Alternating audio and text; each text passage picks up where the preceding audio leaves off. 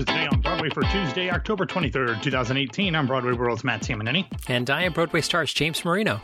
James, we have to start this show with the biggest news of Monday, and that is that Broadway Records has hired a new A&R rep, and that is none other than our friend Robbie Rizal. I don't exactly know what an A&R rep does. I watched the TV show, the Tom Cavanaugh-led TV show, Love Monkey, where he was an A&R rep. That's really the extent of my A&R knowledge comes from, so I don't really know what it does. I think it's kind of like, you get people to make records for you, but it sounds like something that is perfect for Robbie. We wish him the best. I don't know what he does, but maybe sometime next week when I'm in town, he can tell me. And hey, sounds like Broadway Records is, in need of somebody to do Robbie's job. I don't know anything about Photoshop, but I would love to take Robbie's job. Robbie has like the coolest job in the world. So congratulations. A&R is artists and repertoire. Yeah. Yes, that doesn't help. It's the talent scout for the record label, is spotting up and identifying projects that should be recorded. He's the first person that goes to the record label and says, "Hey, this guy Matt Tamanini, he's got a great voice. Let's do a record." No, do not do that. Well, do not. Just terrible as an example, Robbie, okay. Don't do that as your first project. Don't do that. Yeah. All right. So we love Robbie, and I have to say that Robbie's status on Facebook has gotten more likes than I've ever seen before. Everybody loves Robbie. You cannot not love Robbie Rizal. So I'm looking at it here. It got 715 likes and 185 comments. I don't even know 715 people. Oh, Robbie. Like in my life. Robbie sees 715 people before breakfast, That's the way it is. All right. So first up in the news, study shows Broadway League's household income stats are misleading. Yeah. Yesterday, this article is not something that I would normally pay attention to, other than the fact that the New York Times' Michael Paulson retweeted it. And I understand that retweets are not necessarily endorsements. Yeah. But he didn't put that caveat on there. So if Michael Paulson is retweeting it, I'm going to read it. And this article comes from a psychologist who Michael Paulson says is a statistical methods expert. I don't know where that differentiation comes from, but he's also a theater critic who runs the Utah Theater Bloggers Association, and his name is Russell Warren. Now, I say all that because I don't really know if this guy's an expert or not, but everything in here seems pretty logical to me on my very base level of statistical analysis, James. Anyway, the numbers and statistics are way over my head. So, James, after I'm done kind of giving you the nuts and bolts, I'm going to defer to you because you have far more expertise in this than I do. But Russell Warren's argument is that when the Broadway League released its statistical data last week, which we talked about, they said that, quote, the average annual household income of the Broadway theatergoer was $222,120. And while that might statistically be true, and Warren was able to recreate their numbers and get pretty close to that, but he says that it's a poor representation of the majority of theatergoers. Warren argues that using the median instead of the average income would be much better to gauge who the theatergoer is. He said, quote, 56.6% of audience members have a household income less than $150,000. James, that's about 2/3 of the total that the league describes. And while $150,000 is still not anything to, turn your nose up at, it is, only 66% of what the league is saying. He had a ton of data and charts, so of course it must be true. It was on the internet. But as someone who understands statistics and money and pie charts much better than I do, James, what did you think of Russell Warren's article? If you sit next to Jordan Roth at the theater, you have an average household income of, many millions of dollars. Billions. Yeah. Well, yeah. Billions of dollars. If you're counting Steve and Daryl, yeah. Well, the total family income, So, there lies, damn lies in statistics. Yeah, certainly the number to look at is the median and not the mean, which mean is the average and the median is, you know, the number of people that fall into the categories. And certainly most of the people fall into that 0 to 100,000 range more than they do up above there. And you know, just like, you know, I do random searches on Google Chrome to throw off the tracking engines, you know. When people come and ask me my annual income, I might answer $24,000 or I might answer $1 million, yeah. You know, depending on the show that I'm seeing in the day and how I feel and things like that. Like, it's none of your business. So it's hard to understand how the primary data is acquired here. I think that... Sorry, yeah. I was going to say, Warren made a point that the league does not give out the information as to how they acquired that information or how they made the determination. So he had to replicate it using what little information they did have. And he was able to recreate a lot of it, but not all of it. That's a very important point that I think must be made. So I wanted to I didn't mean to interrupt, but I wanted to just touch on the fact that you were that was a very important part of the article that you just mentioned. Yeah, and I'm glad that you brought that up, because that is, you know, it's all about your data. You know, data in equals data out, and a cleaned up version of that. So you don't. I think that this is headline grabbing, and it's great for people like me and the sales folks at any. Broadway websites that would like to tell their advertisers that the average Broadway goer earns $222,120 annually, so that they can get bigger advertising rates on their sites and podcasts and videos and things like that. But, you know, it's all about, you know, what it is.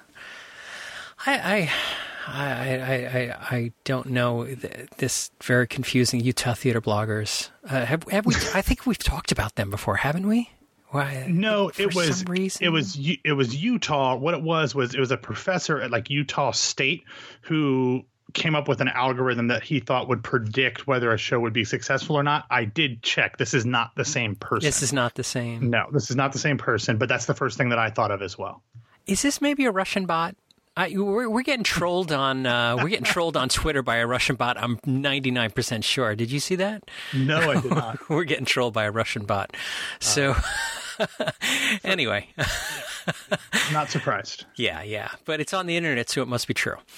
All right. Next thing that's on the internet is last week's Broadway grosses. How were they? Yeah, James, they were actually pretty good. Even though there were no new shows on Broadway last week, the fact that shows that were in previews continued to play more performances helped bump up Broadway grosses 2.87% to $34,344,693. Only 5 of Broadway's 33 shows last week saw week-over-week declines, and one of those was King Kong, whose odd preview schedule saw it decrease from 6 to 5 performances last week to come in with $673,686. If you divide that by the 5 performances, you will see that it is still grossing enough per show to have been on pace to eclipse $1 million if it had done 8 shows. Phantom also dipped a little more than $53,000, and then the other 3 that saw declines last week were all less than $13,250. Actually, that's not true. Mean Girls was exactly $13,250. The other 2 were beneath that, so they really weren't huge declines. Other than Springsteen on Broadway, which went from 4 to 5 performances, My Fair Lady was the biggest gainer of the week, as Lauren Ambrose concluded her run in the show. The Lincoln Center revival brought in almost $1,166,000, and of course, we would be remiss if we didn't wish the great Laura Benanti the best as she begins performances as Eliza Doolittle, her dream role on Broadway today. So congratulations to her. Hamilton, of course, was the cock of the walk as usual, with more than $3,248,000. It was followed by The Boss at $2.4 million, The Lion King at $2.2, and Harry Potter at just under $2.1. Also above $1 million were Wicked, Frozen, Dear Evan Hansen, Mean Girls, Aladdin, Pretty Woman, The Book of Mormon, My Fair Lady, Come From Away, and Phantom. Interestingly enough, the 8 shows with the lowest grosses last week all saw weekly numbers in the black. It wasn't until you got to King Kong, which we already explained had one less performance, and The Ferryman, which opened last night, so obviously was giving away a lot of comps, that you actually saw week-to-week dips, which is pretty interesting. Despite the modest bump that the nap had down at the very bottom of the scale, it was in at just over $210,000, followed closely by Head Over Heels at $252K, and then there was Torch Song at just under $259,000. Of course, one of my favorites, Beautiful, continued its normal autumnal trajectory, up more than $20K to just in at over $828,000, which I think is just awesome. And I love all the message board people who were sure it was going to close in January. It still might, but it's not going to go out with a whimper. Similarly, Anastasia and Waitress also saw increases of nearly 30,000. So folks predicting that the Sondheim, the Broadhurst, and the Atkinson would all be open in the spring might want to slow their rolls. They might, some of them, all of them might be open, but they're all doing much better than people forecasted for the fall. Now, Circle in the Square, though, that's another topic, as Once on This Island, it did see a $3,000 increase, but was in at just about $433,000, another number that I'm not 100% sure will be able to sustain it through the winter. Now, James, overall, those numbers were very good. I don't think that this is a time when we are starting to see fall breaks and people come in. But for the most part, despite the fact that we are still about a month away from the holiday season, Broadway had to be pretty happy with the grosses last week. So a few things. What was with the King Kong odd preview schedule? Did they have a missed show because of a malfunction of a gorilla? Not that I know of. I know there were some malfunctioning gorilla issues, but I don't believe that that was anything that they gave money back for. This was always their schedule to have only four performances last week. They've gone back and forth from like 3 to 6 to 5, whatever it was. So this was planned. It's just odd. Yeah. So next thing is Laura Benanti starts in My Fair Lady. Did you see her on Colbert? I did. Yes, I did. She, as not Melania. Yeah. They actually got to talk to the actual Laura Benanti. She talked about My Fair Lady, of course, but also the album for reuniting families. Yeah. So it was very nice. It's always fun to see her talking to Stephen as herself rather than just Melania. But it was very nice. Yeah. Stephen Colbert is a big Broadway fan. He really supports when he can. And Beautiful continue its normal autumnal trajectory. Such beautiful words you say as it falls up. Yeah, as it falls up. I like that. As it falls up. Yes, yeah. Exactly. Next up in the news, number 3 is blank. So we'll go on to number 4. Yes. Sorry. Okay, Matt, what else do we have to talk about today? I was kept expecting some more news to come out, but it was a slow day, so there was nothing there in the third slot. But yes, a few more stories before we get you into your due stay. First up, disappointing news out of the nation's capital. It was announced that Tony winner James Monroe Iglehart. Not the normal disappointing news that comes from 16 Pennsylvania Avenue. James Monroe Iglehart has had to withdraw from the Kennedy Center's upcoming production of Little Shop of Horrors, quote, due to unforeseen circumstances unrelated to the production. I don't know if that's health related or got another gig that needed him immediately. I'm not sure, but that's disappointing. I know for a lot of folks, he has been replaced by Michael James Leslie, who has history with the role of being the voice of Audrey II, something that he understudied in the Broadway revival about a decade and a half ago on Broadway. He also assumed the role when the show went out on tour. Also, I saw him as Judge Turpin in the Barrow Street production of Sweeney Todd earlier this year. In Great Googly Moogly was he good. So I have no doubt that he will be fantastic stepping in. Listener Robert Stuttman emailed us yesterday morning, and he said that he has tickets. He was obviously disappointed that Iglehart won't be in the show, but I can't imagine a world in which anybody will be disappointed with Leslie's performance. Now, moving on, last night performances for Premiere's Inner Voices 2018 began. This biennial, every other year, series features 3 intimate one-act solo musicals. This year, the shows are Scaffolding by Tony nominee Jeff Blumenkrantz, directed by Tony winner Victoria Clark, and starring Tony nominee Rebecca Luker, whom I will be talking to, James, you didn't know this, on Wednesday, so we'll have an interview about this coming up in the feed sometime thereafter. The other two shows are The Costume by Daniel Zatchik, starring young actor Finn Douglas, and Window Treatment by Deborah Zoe Laufer and Daniel Green. This one stars Farrah Alvin. Performances take place at TBG Mainstage Theater on 36th Street between 8th and 9th. If you'd like to purchase tickets or get more information, we'll have a link in the show notes. And finally, it was announced on Monday that Stephen King and John Mellencamp will be reuniting to further develop their misbegotten musical Ghost Brothers of Darkland County, specifically for licensing purposes. Now, James, believe it or not, I actually saw this show maybe twice. I can't remember, but at least once, maybe twice, during its world premiere run in Atlanta in 2012, when it starred Schuyler Hensley, Emily Skinner, Justin Guarini, and more, including some great Atlanta stage and screen talent. The show itself was pretty awful.